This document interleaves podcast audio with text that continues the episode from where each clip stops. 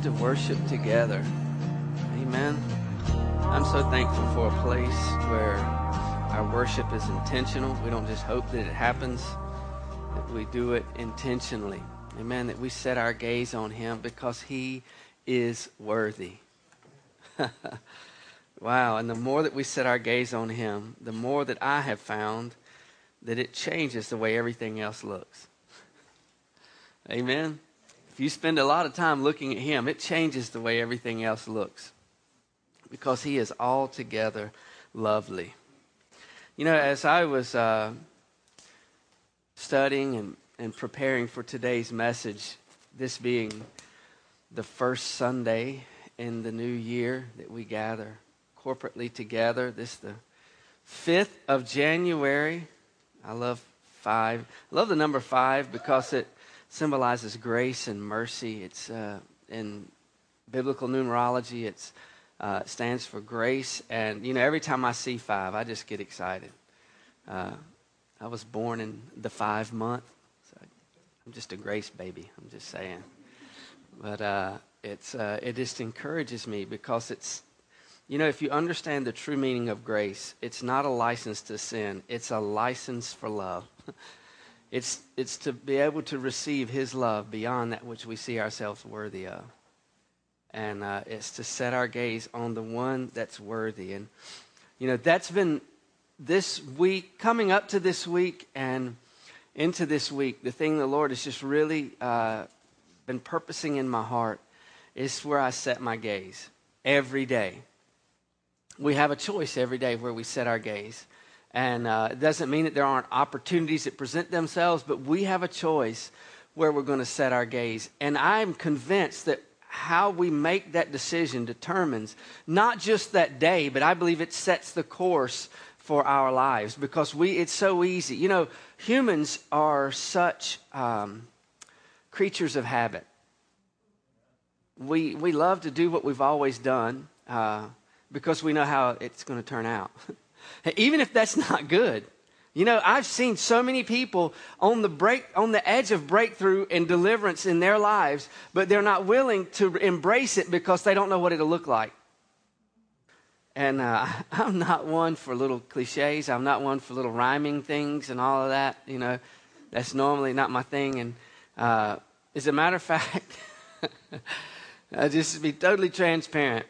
My email this week was one thing in 2014 for those who got it. And it wasn't because I was trying to be cute. It was because in 2010 I sent out an email called One Thing. It was totally different, but it was called One Thing. And I was like, no, I like that. So I just put 2014. I was like, Lord, you're good. That rhymes. It just, it makes, made sense. So one thing in 2014, and the thing the Lord just kept bringing me back to is if, you know, we've heard this before. If we keep the main thing the main thing, it'll change everything. And uh, as I was just studying and preparing, and I was thinking about uh, Mary, and I was thinking about uh, this passage in Philippians. So uh, my declaration over the River Fellowship for again, I'm not. A, it's not about the rhyming thing. It's just the Lord is that good. He, he, he let it rhyme for me. That's how much He loves me. But Philippians 3:14, it says this. I press on toward the goal for the prize of the upward call of God in Christ Jesus. That's the ESV, Philippians 3:14. I press on toward the goal for the prize of the upward call of God in Christ Jesus. And if you if you go back to uh, this passage of Scripture in Philippians chapter 3, what's leading up to it, Paul's talking about his uh, verse 2 Beware of dogs, beware of evil workers, beware of the mutilation. For, there, for we are the circumcision who worship God in the Spirit, rejoice in Christ Jesus, and have no confidence in the flesh. You can say amen right there. Have no confidence in the flesh. Though I might, I also might have confidence in the flesh. If anyone else thinks he may have confidence in the flesh, I more so. I love this. Paul's so humble. He said, if anybody could glory in what you've done in the natural, in the flesh, as far as how you've, how you've expressed your love to God, if you can do it, I can do it more. You know that old song, anything you can do, I can do better. Anything you can do, I can do better than you. That's kind. I think it came from Paul. uh, some of you need to laugh. But Paul said here, Eh, you know, if you want to boast in what you've done, I can, I can boast. Circumcised the eighth day of the stock of Israel, of the tribe of Benjamin, a Hebrew of the Hebrews, concerning the law, a Pharisee, concerning, concerning zeal, persecuting the church, concerning the righteous which is in the law, blameless. See, here's what I respect about Saul, Paul, before he was converted to Saul. There were a lot of religious leaders in that day. How do you even know that Paul wasn't the only Pharisee? But Paul was so tenacious in his belief toward God that he went and got from the, the, the leaders, he went and got letters so that he could persecute, that he could imprison, even put to death those who he thought were a cult. See, Paul, Saul didn't hate God, he was passionate about God. You know, that's why I see people today who are zealous, and many times their, their zeal is in ignorance. They're looking, they, they've got a platform, they've got a, a, a doctrine that to them, if you're not like me, then it just sep- you're, you can't fellowship with me. And why I, I don't like the separation, what I do is what I do see in them that you can value is that they're willing to stand up when everybody else is sitting down. They, may be doing it in ignorance. I'm not saying that what they're doing is right. Do you hear me? But what I'm saying is they believe so much in what they're saying. Yeah, I, I, had someone tell me who used to come here. They at the end of the service they come and they said, "Man, I really enjoyed that message. I don't know that I believe everything you said, but man, you do."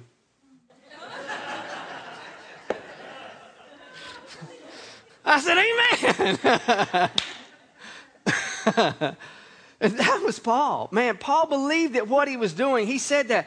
He said, I was a Pharisee of the Pharisees, a, a Hebrew, I mean, a Hebrew of the Hebrews, concerning law, a Pharisee, concerning zeal, persecuting the church, concerning righteousness, which is in the law, blameless.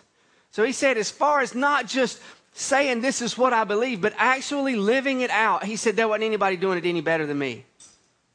That's commendable.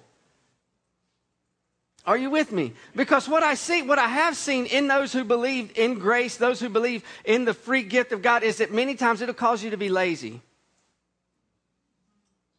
Not because that's the intention of it, but because we'll just sit back and we'll just think, God finished it all, so all I have to do is just sit back. Now, I am not about uh, the do. What I am about is the be. And as I be, I do. It's just that simple. We, we, because of who we are, the life of God comes out of us. But what I'm saying is, in case you get lost in my words to the remainder of the message, I'm going to tell you the main point right here in the beginning. It's being intentional. We're going to see through the scriptures, even through the one that I, that I pointed out in the email on Friday morning, is that it's not going to just happen. You've got to be intentional. I, I, have shared this before. I remember being in, in Bible college, and I had a professor that really made me mad because he made this statement You're as close to God as you want to be. And I said, No, that's not true because I knew how to pray those prayers. Oh, God, I want more of you. Maybe I've never done it. No, maybe you've never been in your prayer closet crying out to God, God, I just want more. I just want more. I just want more. Is that a heartfelt? Is that a real place? Absolutely. But what didn't line up is my heart, my cry didn't line up with my walk. Are you hearing me? Hear, okay, let me just get it simple. So I was crying, God, I want more of you, I want more of you, I want more of you. But I was spending all my time doing my things. I was spending all my time at that time when I was really, uh, I was in Bible college. I mean, if it was doing, I was doing. I was in Bible college. I was uh, teaching Sunday school. I was at church every time the doors were open. I've shared this not too long ago. Uh, the only day I think that I wasn't at church was only two days I wasn't there was Friday and Saturday, and I made up for it because I was there twice on Sunday. So I was, I was, I had the doing part down, but outside of just what I was doing in the church, my attention was on playing golf. My attention was on all these. Other, is golf bad? No, absolutely not. Is hunting bad? Absolutely not. But my attention, my, my zeal was on those things and not on him. Does that make sense? That's where my zeal was. I'm a zealous person. I'm not a passive kind of a person. I'm a very zealous person. So it's easy for me to set my attention on something and just go, to go for it. And uh, what the Lord was showing me through that professor at school was just this it, it was locating where my attention was set, where it was set. So going into this week's message, and again, if you look at Philippians chapter 3, verse 14, how to, uh, it says this I press on. Who said that? Paul. Paul said, I press on. So let's go back to um, verse 7. He said this, But what things were gained to me, these I have counted loss for Christ. Yet indeed, I also, also count all things lost for the excellency of the knowledge of Christ my Lord, for whom I have suffered the loss of all things, and count them as rubbish, that I may gain Christ now, is he saying I had to do all these things so that I could get Christ? Absolutely not. What he is saying is this all those things I was doing when I received Christ, I realized they were just rubbish. Are you with me? Were they bad things? No. What he's talking about is how he was pursuing. It was all his pursuit of God instead of his receiving of God's pursuit of him. It's a huge difference. That's a huge difference. He said, verse 9, and be found in him, not having mine own righteousness, which is from the law, but that which is through faith in Christ, the righteousness which is, is from God by faith. Verse 10, that I might know him, that I may know him and the power of his resurrection and the fellowship of his sufferings, being conformed to his death, if by any means I may attain to the resurrection from the dead. Verse 12, not that I have attained, already attained, or I'm already perfected, but I press on, that I may lay hold of that for which Christ Jesus has, has laid hold of me. He said, I've, I've shifted my attention. He said, now I'm not trying to lay hold of righteousness. I'm laying hold of righteousness because it's laid hold of me. That's a totally different perspective. It's not I'm doing all of these righteous things to be righteous. He said, I'm doing these righteous things because I've been made righteous. Brethren, verse 13, that's when he says, I don't count myself to have apprehended or to grasp this thing, but one thing I do forgetting those things which are behind and reaching forward to those which are ahead. I press toward the goal for the prize of the upward call of God in Christ Jesus. He said this I don't count myself to have apprehended, but one thing I do, forgetting those things which are behind and reaching forward to those which are ahead. He said, I forget what's behind so that I can press ahead. You know what I've seen uh, so true in my life is this I can't hold on to what's behind and get what's ahead. I can't hold on to what's behind and, and reach for what's ahead. And the thing that the Lord has really been showing me that it's so easy for us to look at the bad things and say, I've got to let go of the bad things. But he's saying, he's saying this too. What we need to do is celebrate our victories, but move forward. Don't camp in them. That's so easy to do. It's so easy to have a victory and celebrate that victory, which we should, but it's so easy to just camp in that place. And then what we do is we get our identity out of that victory, and there are other things that God's wanting us take us to take us into, but we can't get into them because we're stuck in this. And as I study the scripture, it says that we go from glory to glory. How do we go from glory to glory? As we behold Him.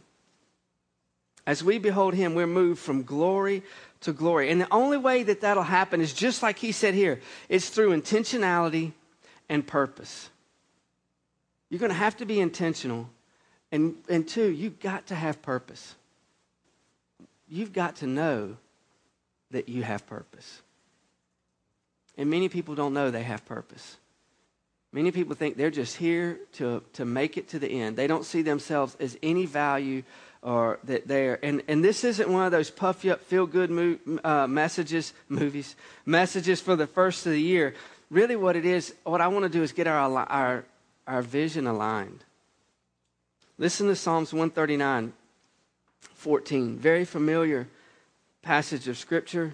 He says i will praise you for i am fearfully and wonderfully made. Marvelous are your works and that my soul knows very well I want to read it to you from Young's literal translation. Now, Young's literal translation is hard to read uh, as far as just as a translation that you want to read from beginning to end because it is very literal. It puts it in there exactly with the how it's being stated grammatically. So sometimes it wouldn't make sense. Like it'll put an action verb in the action tense when you wouldn't say it that way. That, that just really confused everybody, right? So let me read it.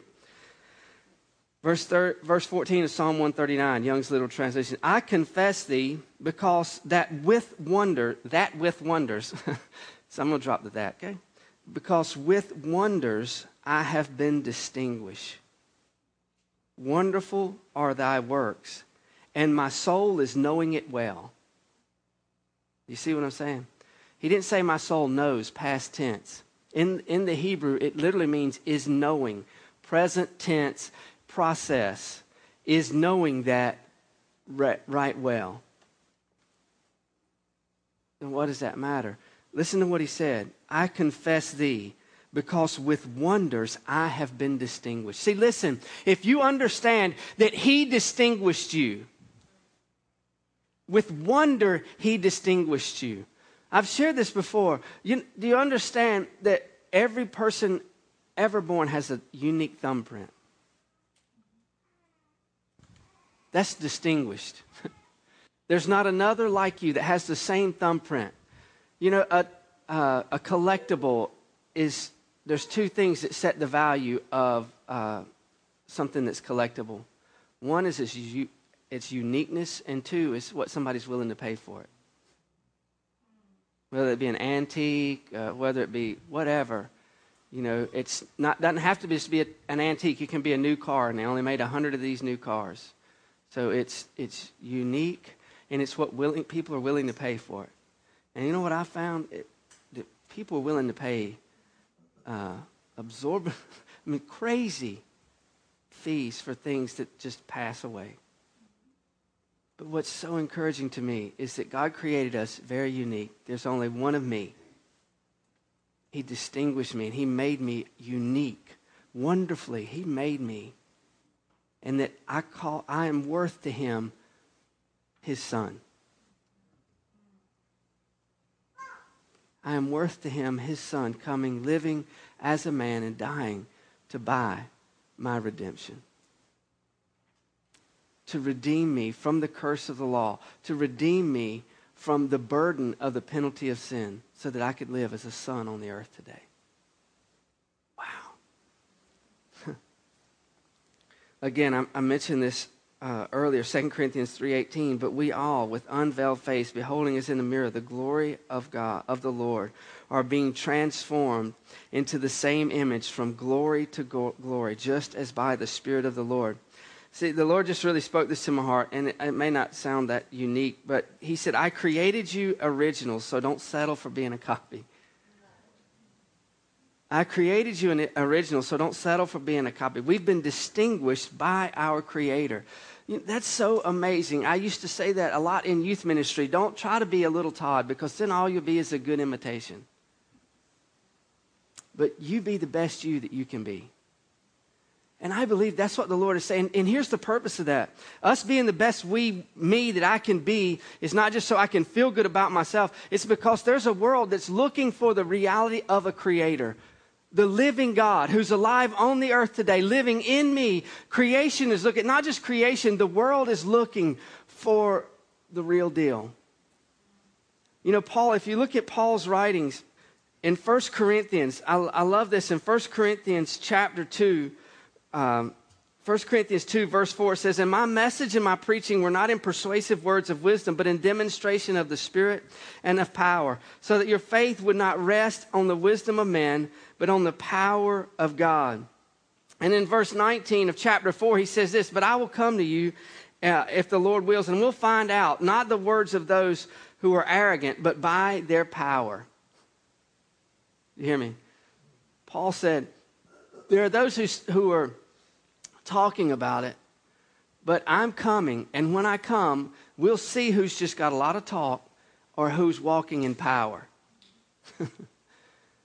and I'm telling you, that's what distinguishes us today. That's what should distinguish us today in the world of religion, if you will, just in society, is that those who call themselves Christians should walk in that power that Jesus said that we're to have.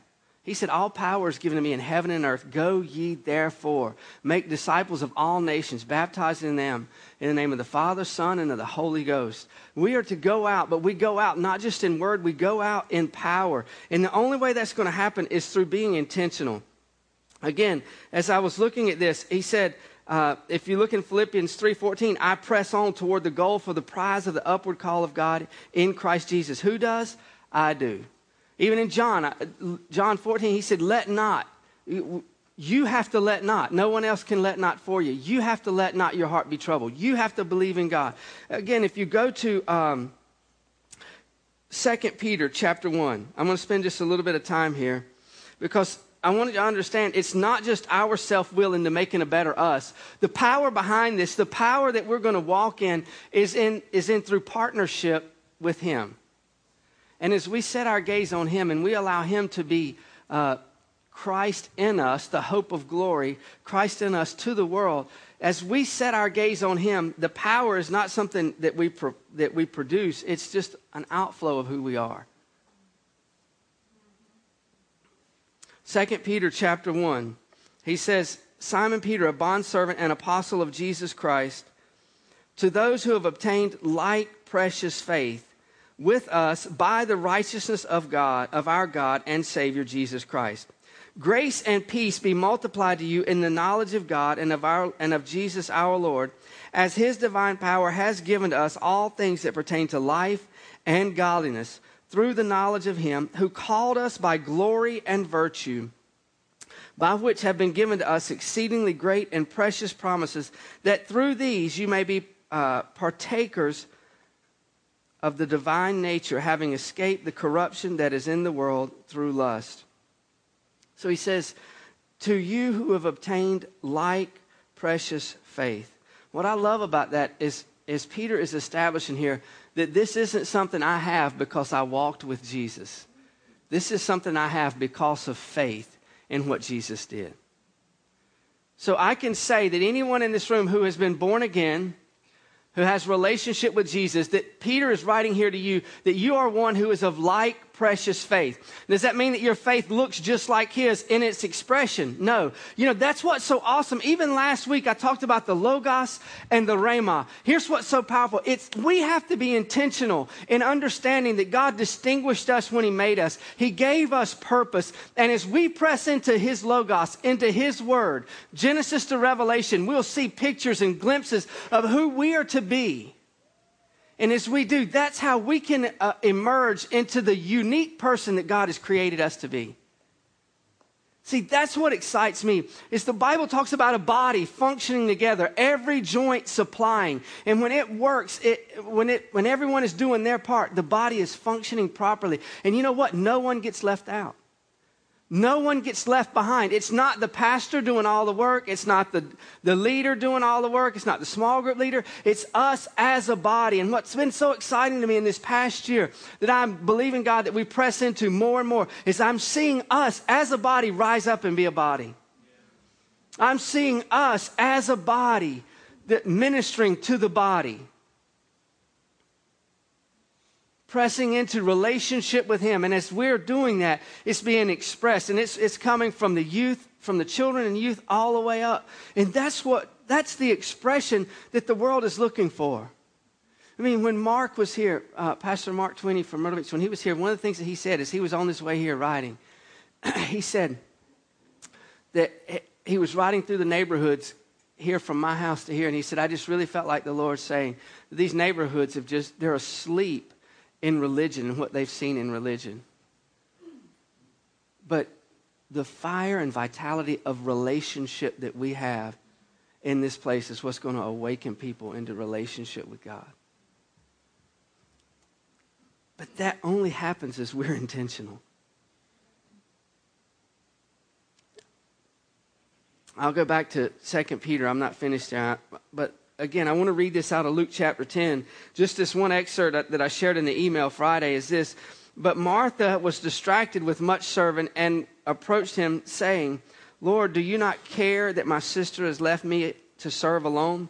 Therefore, tell her to help me. And Jesus answered and said to her, Martha, Martha, you are worried and troubled about many things, but one thing is needed. Mary has chosen that good part. I've read that over and over and over again, but when I read it this past week, uh, Friday, as I was writing my email, the thing that just really jumped out to me is Mary chose. Martha made a choice to serve because that's what was familiar. Was what Martha was doing, was it a good thing? Absolutely. Remember, I told you earlier, we in 20, going into 2014, we've got to press into and not allow the good thing stop us from the great thing that He wants to do in us. Do we celebrate those things? Absolutely. I want you to ponder and celebrate everything the Lord did in 2013, everything that He did. I have been. This, this past week, I've just been looking back at what the Lord did in, the, in me and what He did in the river, and I celebrate those things. But what I say is this Lord, I don't want that to be my resting place. What I want that to be is the foundation that I step onto as I go into 2014. See, my heart's desire for you is that my ceiling would be your floor, it wouldn't be your ceiling that I would tell you that you can believe for more, you can stretch for more, you can see God do more than I've seen done in my life. Does that mean I've resolved and settled in and I'm stopping? Absolutely not. But what I'm saying is this I'm the guy who's grabbing you and throwing you ahead, not because they're shooting at you up there. but because I want to see you be the best you that you can be. That's, that's what burns in my heart is to partner with people because that's the heart of God. The whole reason that God sent Jesus to, to come to the earth was not just so that we wouldn't go to hell, but it's so that He could create in us a partnership that we could rule and reign with Him on the earth right now. That we could live as sons in power and authority, that darkness could be driven back because the light of His Son that lives in us. Mary chose the good part. She had to make a decision. And I'm telling you, I don't know what 2013 looked like for you. I, if you're like me, there are things that in 2013 I didn't see that I wanted to see. Anybody else? There were things you were believing for that you didn't see that you want to see. But what we can do is we can take those and we can thank God for how we grew through it. And we can say, God, you know what I'm going to do? I'm going to press harder. I'm going to stretch further than I've ever done before. I'm pressing forward. Paul said this one, I don't say I've got my mind around it all, but here's what I do I'm going to forget what's behind. He didn't say, I'm going to, listen, here's what I'm, he didn't say, I'm going to forget the bad stuff. He said, I forget what's behind. Even to tag on what I shared last week, Paul said, I'm going to occupy. I'm not just going to own, I'm going to occupy areas that I didn't occupy. You go, well, really? that was cute and everything, but what's the premise of that? If I'm not mistaken, it was Jesus that gave the illustration of the person that the, the demon was cast out. And it said that the place was clean and swept, but when he came back, he noticed that it was empty. It wasn't occupied. And it said he brought seven of his buddies with him, and the man's state was worse in the end than it was in the beginning. It's important that we don't just own truth, but that we occupy it. That it's, it's the standard that we move on to. See, if we just gain knowledge, we only become religious. But as we gain knowledge and put it into practice, that's when we own it. And as we own it, there's power released. See, we don't have to perform it. The power to do it is in it. It's in the promise. It, he said in 2 Peter, we have these precious promises, but we have to make a choice to be intentional. Let's go back to 2 Peter chapter 1.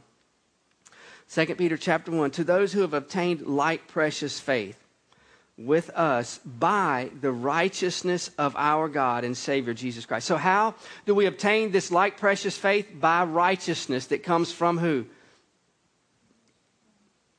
from God through Jesus. Thank you, Samuel. Verse 2 says this Grace and peace are multiplied to you in the knowledge of God and of, of Jesus our Lord, as his divine power has given us all things that pertain to life and godliness. So he says this. He, does he say pray for grace and peace? It's not a trick question. I just read it to you. Did, did, he say pray for grace? No, he didn't say you pray for grace and peace. He said grace and peace is added to you, as you know. No, he didn't say added. He said multiply. I don't know, but if someone is adding to me blessing, I, I much rather have multiplication than addition. You with me? Five plus five is 10. Five times five is 25. There's a big difference. He said, Grace and peace are multiplied. How? Through the knowledge of Jesus. So, who is Jesus? In the beginning was the Word, which is the Logos, and the Word was made flesh and dwelt among us. So, as we know the Logos, God speaks the Rhema to us, and His life is released for us in that specific situation we're in. Listen, here's, here's where I want to get the last part of this verse. He says, Through the knowledge of Him who called us by glory and virtue and, uh, and again, we just saw in Corinthians, it says that we move from glory to glory, by which has been given to us exceedingly great and precious promises, that through these you may be partakers. Don't blow over that. Did he say you will be? No. He said you may be. What does that mean? That means there's opportunity there. How does the opportunity come? Through being intentional and doing it on purpose. So, what does that look like? It looks like this. What are you doing different today than you were doing last year this time? Not just in your believing. What are you doing different today? I'm not talking about your do. Please, it's I'm not scared of the word do. Because if you don't do anything, you you don't do anything. You just, it's pointless. And you're unfulfilled. But our doing comes out of our being. Every one of us did something this morning. Thank God every one of you did something this morning. Put your clothes on.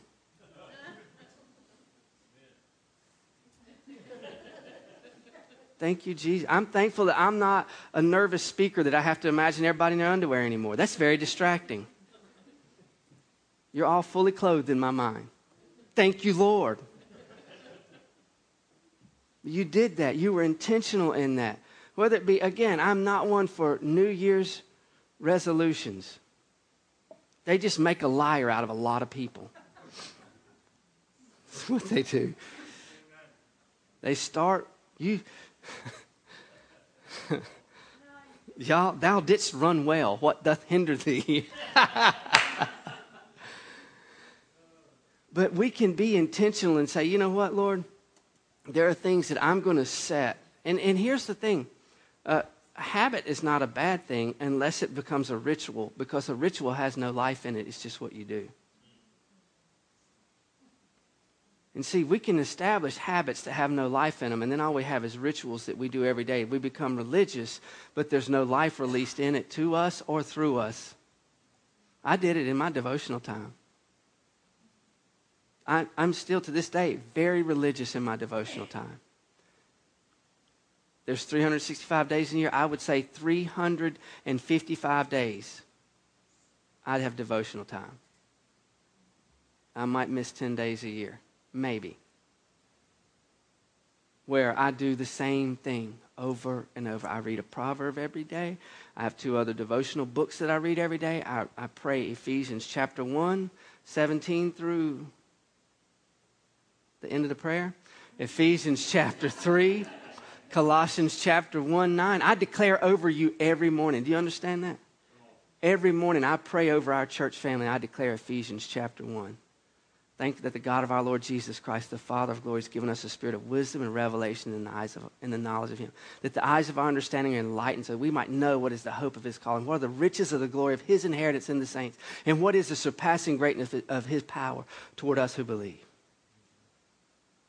These are according to the work of his mighty power, which he brought about in Christ when he raised him from the dead and seated him at his right hand in heavenly places, far above all principality and power and dominion, every name that is named, not only in this age, but also in the one that's to come. I declare that over us every morning. Is that wrong? No.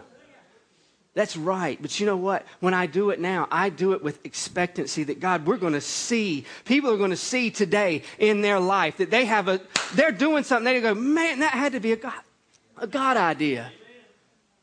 You know why? Because I prayed for you. No, I'm just kidding. so just know. No, I'm just kidding. Just kidding. Just kidding. But I, I don't do it just out of doing. It's, I've shared this before. We do an offering declaration just because it, sounds good. No, we don't. We do it because I do that with expectancy over our people, over our church. That God, you're to ha- we're going to have more than enough to partner with heaven and see Jesus get his full reward because he's worthy. He's worthy of it. Listen, he said that you may be partakers of the divine nature. You know what that word partakers is? Koinonia. You know what that literally means? Partners. It literally means that we might be fellowshipping in His divine nature. In whose divine nature? His divine nature. That we are partnering with Him in the earth. Man. What an awesome privilege. And you know what? As I said, that looks different for every one of us. There are people that Jake will reach that I won't reach. There are people that John will reach that I won't reach. That Melanie, Samuel. There are people that we encounter every day that we have the opportunity to be light in life to. And what I'm saying is this as we press into this new year, that we would be intentional, that our attention would not be on us, but on Him.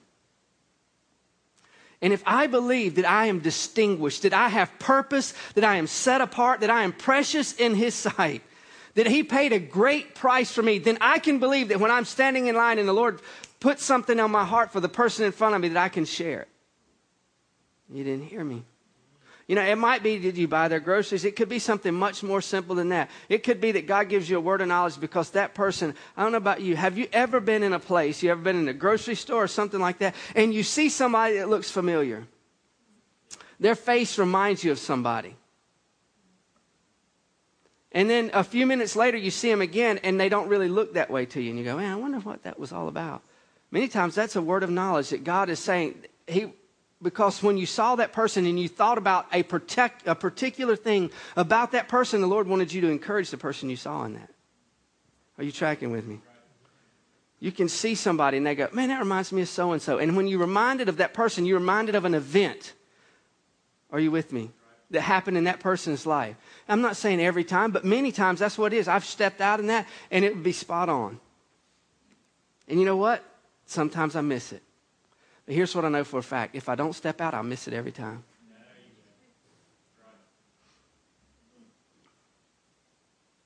Whose miracle are we holding on the inside? And holding it like it's ours and it doesn't belong to us.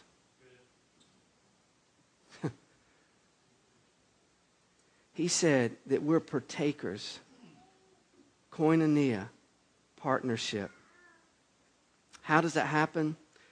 I'll end with the Christmas story.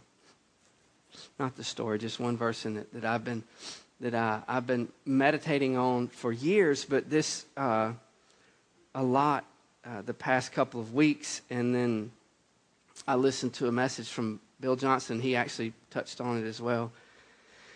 Uh, in Luke 2, verse 19, it says, But Mary treasured up all these things, pondering them in her heart. Mary was what? Intentional. She was intentional in where she set her thoughts. You know, the Bible talks about our thoughts. It says, casting down imaginations and every high thought that exalts itself against the knowledge of God, bringing them into the obedience of Christ.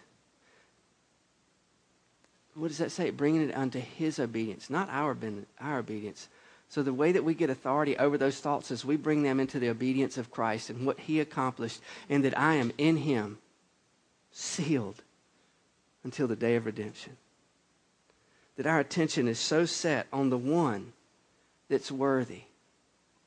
Then, when opportunity presents itself, I'm willing to step out and step in. You know, one of the things too, as I was uh, as I was studying, the Lord just took me back to uh, when David was going after the ark. And he went after it wrong the first time, put it on the ox cart, and the ox stumbled, and Uzzah touched it, and Uzzah died, and David got mad and put it at Obed Edom's house. And how I got to that is this: is I was just meditating, talking about setting my attention on Him, and it says I'd be, you know, Psalm says I'd rather be a, a I'd rather be a gatekeeper of the house of the Lord than to dwell in the tents of wickedness. You know who was a gatekeeper at the house of the Lord? Obed Edom. Obed Edom was a gatekeeper of the house of the Lord. He was one that God established. After the ark ended up at his house because of disobedience, it ended up at his house. And Obed Edom, it says that he was blessed. In the few months that the ark was at his house, it says that he was blessed. So much so that word got back to David and said, You know where the ark's resting? At Obed Edom's house? He said, Yeah. He said, Man, he's blessed. Everything in his house is blessed. He's just blessed. David said, I want the ark. Was David after the blessing? No. Because David was after the ark, the presence of God, before he saw the blessing. Don't shout me down when I'm preaching good. David wasn't after the blessing. He knew he was after the God of the blessing. And his presence meant everything to him. But with that present was the that presence was the blessing. Now answer me this. That was a box made overlaid with gold. The mercy seat on top was solid gold, two angels facing each other where the blood was applied. I, have shared this. The symbolism in that is just beautiful to me. Inside marked man's rebellion against God's authority, against his commandments, against his leadership. The Aaron's rod that budded, the manna, they were uh, they they mocked, um, they, were, uh, they rebelled against God's provision. And then there were the Ten Commandments inside of it. But it, on top of it was the mercy seat, two angels facing each other. And it's where the blood was applied. And, and this, I was in Israel last January. And I looked in what they believed to be the tomb. And you, you saw where it was uh, hewn out where he was. And then when Mary, I believe it was Mary, I can't remember if it was Mary or Peter, looked in, and there was two angels at each end. That's the mercy seat. They said, He's not here, He's alive. He's alive. He paid the price. But that ark, that physical piece of furniture from the, the tabernacle, caused the blessing of God to be on Obed Edom's house so much so that it got all the way to David and said, Man, Obed's his house is blessed. But here's what's so awesome Obed Edom left his house and all the blessing to go watch the door of the temple.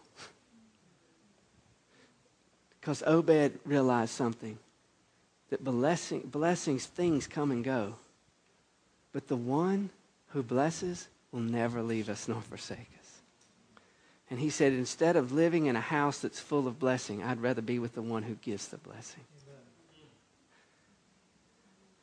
That's what I'm passionate for. There are a lot of people who chase a blessing. But I'm promised if we get hold of the blesser, that blessing will come out of us. It won't be something we want to hold on to. And if God purposes for us to move to another place, we won't be so consumed with the blessing that we can't let go of it to follow Him. That's a beautiful place to be.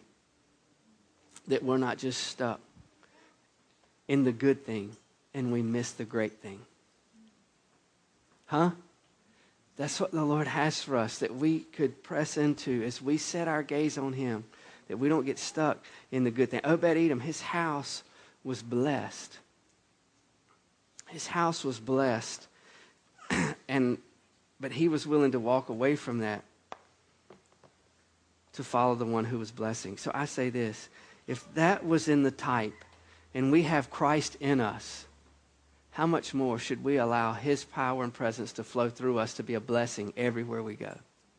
Even if you're on the way through to your breakthrough, you can still be a blessing where you are.